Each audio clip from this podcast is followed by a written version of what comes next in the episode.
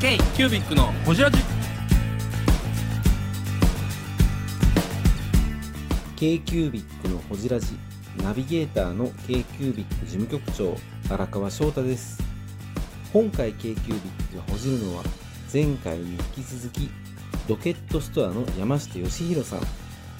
文章の熱量についての話やコロナ禍がきっかけになったビジネスの変化についてなど深く報じっています。どうぞお楽しみに。セルフブランディングってどっかで勉強してきたんですか？全然。全然？なんとなく。でも実際今ねノートのサービスのウェブのセミナーやりますって言って成功者みたいな感じで相談してはるんですよ。今も入れていただきまそうすね見ましたよあれ。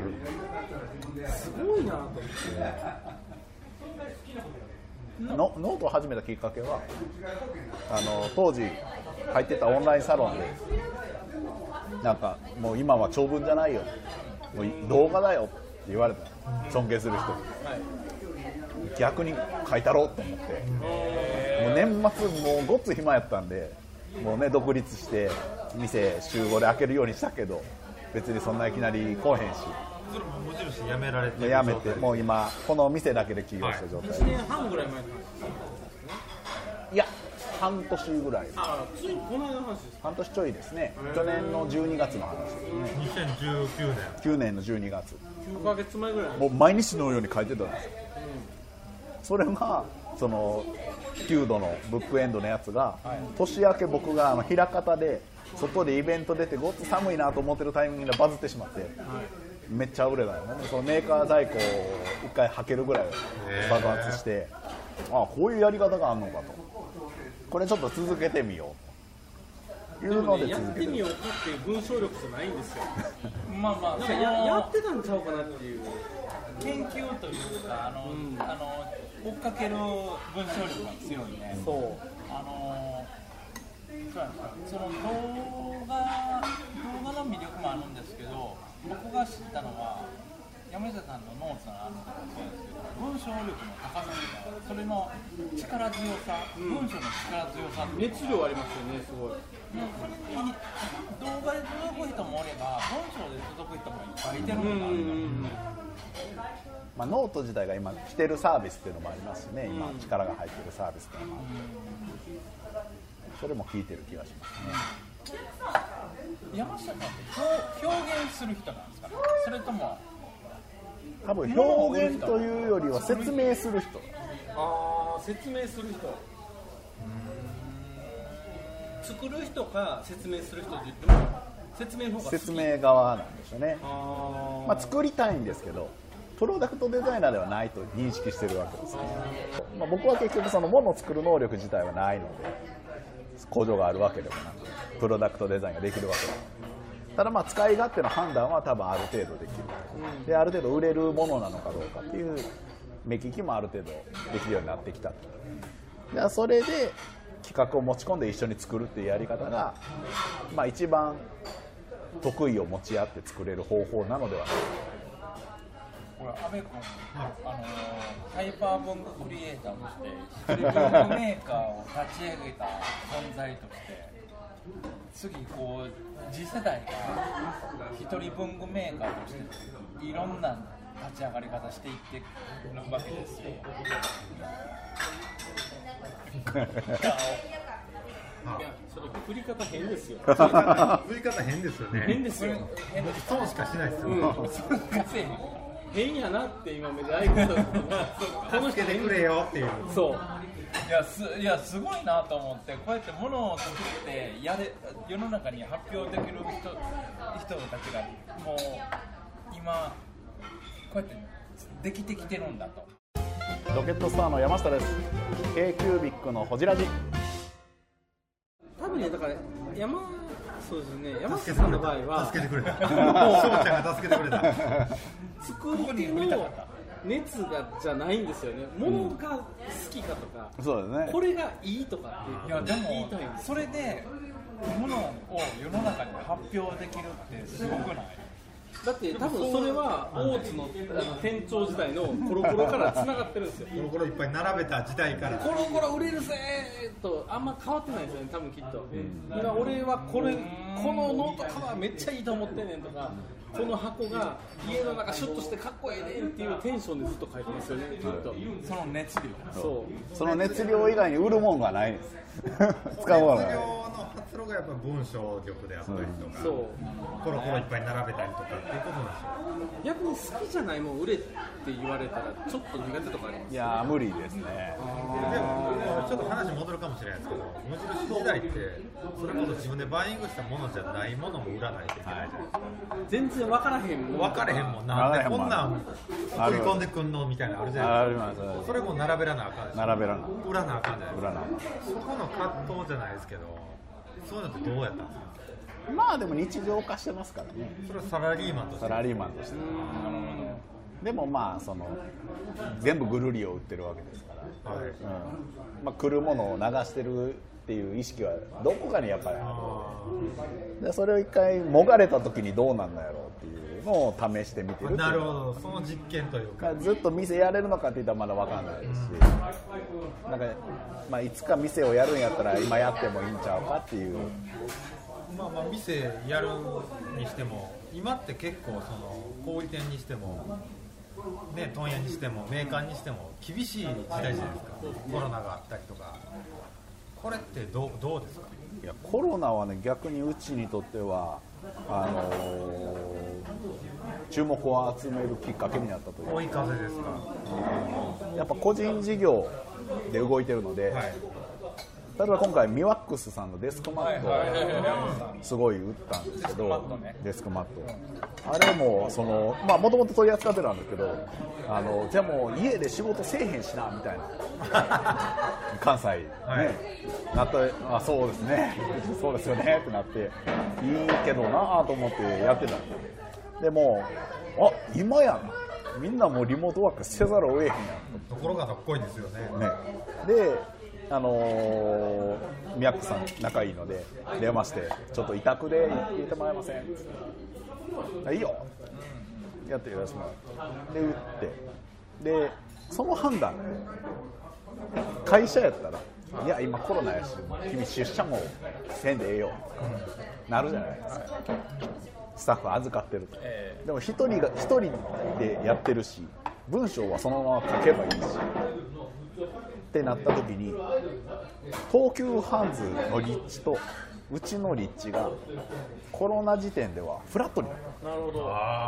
みんな通販せなあかんから。駅とも関係ない？関係なくなった直結とかが関係ない？オンラインでドーンだとドーン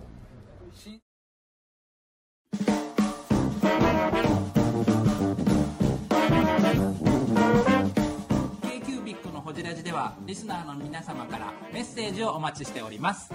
アドレスは info.kcubic3.com info.kcubic3.com もしくは KQBIC サイトのメッセージフォームよりお願いします。iTunes のコメント欄でもお待ちしております。皆様のお便りせーのお待ちしています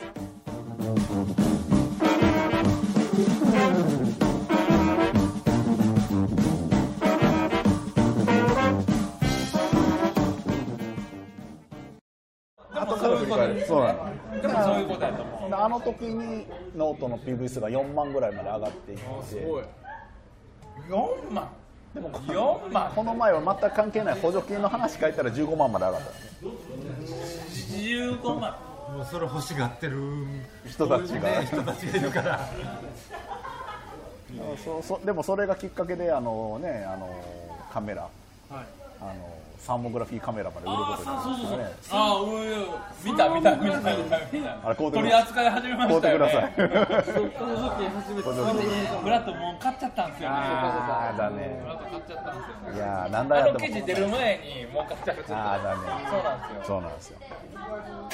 でもたまたまあれもお客さんがその扱ってる人で「え売る?」みたいな「あじゃあ売りますわ」みたいななんかそういう縁がつながるのは店ならではなんでならでは逆に今コロナ禍であって僕たちその僕らは展示会をやろうとしてるんですよ、はいそういうのってどどうですかバイヤーとして一バイヤーとして商品情報をどこで仕入れてるってそうそうそう僕ね、あの交通費ケチって全然行ってないんですよもともと大体もうネットで見てで例えばエクストラプレビューもこの前初めて行ったんですけど行くまでは出店業者の一覧を見て出店業者でなんかこれ良さそうやなっていうところのメーカーを調べてはいはでメーカーの取り扱いアイテムじーって見て気になったら問い合わせるといまあでもそれは純粋ですよね。メーカー見てそれ面白いかどうかっていうのはメーカーがどんなメーカー出てるかっていうのを見るっていうそうですねそれも純粋ですよ参考値にしよはう実地で会うことがどういう意味合いを持つのかみたいな、まあ、でも実地だから実はこれ使えますよみたいなこともあるわけで。そうそうまあでもこれまで大概いろんなものは見てきてるの。である程度予測がつくようにはなってるみたいなところはありますねあの一昨日ぐらいから扱い始めた紐とかも。紐？紐？ストラップ。あなんか見た？なんかノートに書いてましたそうなんよ、と書いてました。ほんま暇ですよね。こうストラップだけっていう商品。ネックストラップ。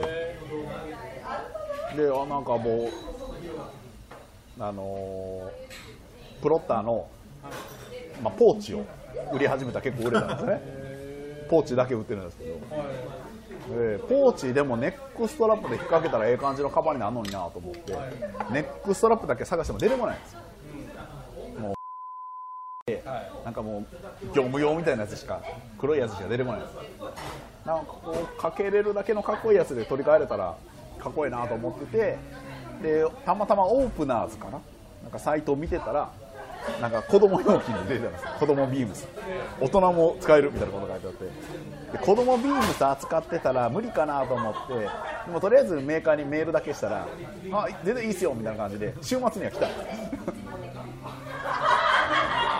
んですそんな感じなんや。すごいな。まだやっぱりそのバイイングっていうのは発見なんようんどう探っていってでそれを発見しても次どうお客さんに伝えていくかっていうのはただのメーカーのリンクじゃなくて言葉としてちゃんと伝えていくっていうのに勝機があるわけですよ。そうですね。まあ本当に言うとリテールのバイヤーさんもそこにそのお店で物を売るときにそこを言葉として伝えてほしいなっていうのはあるんで。すけどでもそれが小売店とかリテールの価値というかあり続ける存在能力かな。と思その人が何を伝えるのか買った人が何を伝えるのか。送られてきた商品をどう売るかじゃなくて自分が買って自分お手洗いとか大丈夫あそうです今週で喋ってる休憩タイム ええこと言うてるけど僕の休憩なんでだだいぶええこと言うてるけどえー、ブングスキーラジオです。ブングスキーラジオ1年以上やってきてます。ブングスキーラジオ、小野さん、どんなラジオですかえーと2人がボソボソ話して1人がハキハキ喋るラジオですね高木さんえ 何ですかね。用意してませんでした。あー楽しくやってます。聞いてね。全然楽しそうじゃない。いいんじゃないですかこれはこれで。そうか。僕結構いろんなバイヤーさんに聞きたい話があるんですけど聞いていいですか？え、まあ、メーカーの営業としてそのなんか商品とか営業された場合決めるきっかけになる言葉とかってあるんですか？例えばこれ仕入れようってなる。ロケットスタンド店員としてそう、まあこんなん言われたら仕入れならしゃあないなみたいななるほど。あるとすれば思い当たるのは関西だとこれずっと売れてますよ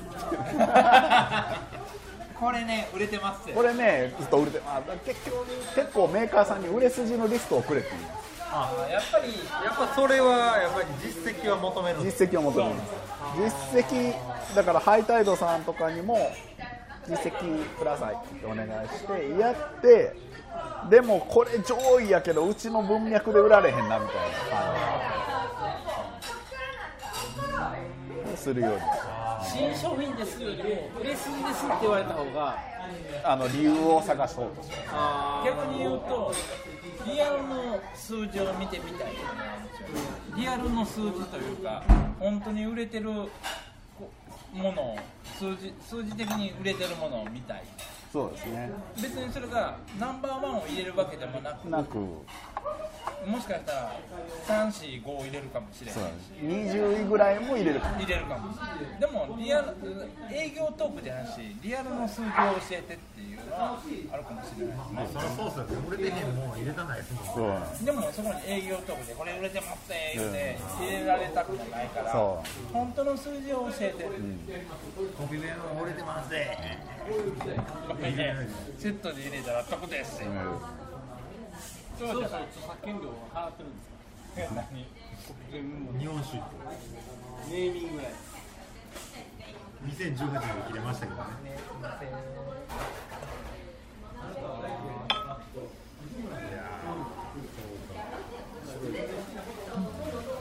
それはあるかもしれないですね。そのリアルの数字を見ていただいて別にナンバーワンが正解じゃなくて5でも10でも可能性があるから。でもそれは、うん、なんか言うてる言う、なんか分かります？すごく勝ち目を探るというか。勝ち目を探る。もうゼゼロを100にするのごっつしんどいじゃないですか。でも70ぐらいのやつだったらうちやったら120になるかもしれない70ってことは他の店で別に売り込んでなかったりするんで。ハイタイドさんのクリップボードをいくらうちが売り込もうとしてもそんなに変わらない。ですけどそれで言うとコロコロをね売りまくった人やから。そっか。山下さんとそのファンの人たちのコミュニケーションってどうどうあるあるべきというかどういうふうにやっていくんですかどこはね僕もまだよく分かってないんですよね。そんなユーザーフェスとかユーザーフェイスとか。あんまり得意じゃないですね。うん、だからまあノートからはインスタグラムとか、ツイッターには流れてきてくれてるみたいで、フェイスブックのアジア支部から電話がかかってきたんですよ。え。なんかコロナ以降にアクセスが集中してる店をえー、マ聞いジでそんなにそんなには増えてないよと思いながら。フェイスブックから電話かかってきた電話がねからすごいな詐欺かなと思いながら。そうですそうマーク・ザッカーバーグからかかってないあの直に電話があっております。日本人やけど日本語ちょっと怪しい感じの人。えノートって言っても、んって顔してる。ん。ですよ。だからそれぐらいのアクセス数はやっぱいってるらしい。ー、山下さんから何を今後伝えていきたいというか何をみその k q b i c のほじラジこの番組の提供は山本資源ロンド工房レアハウスでお送りしております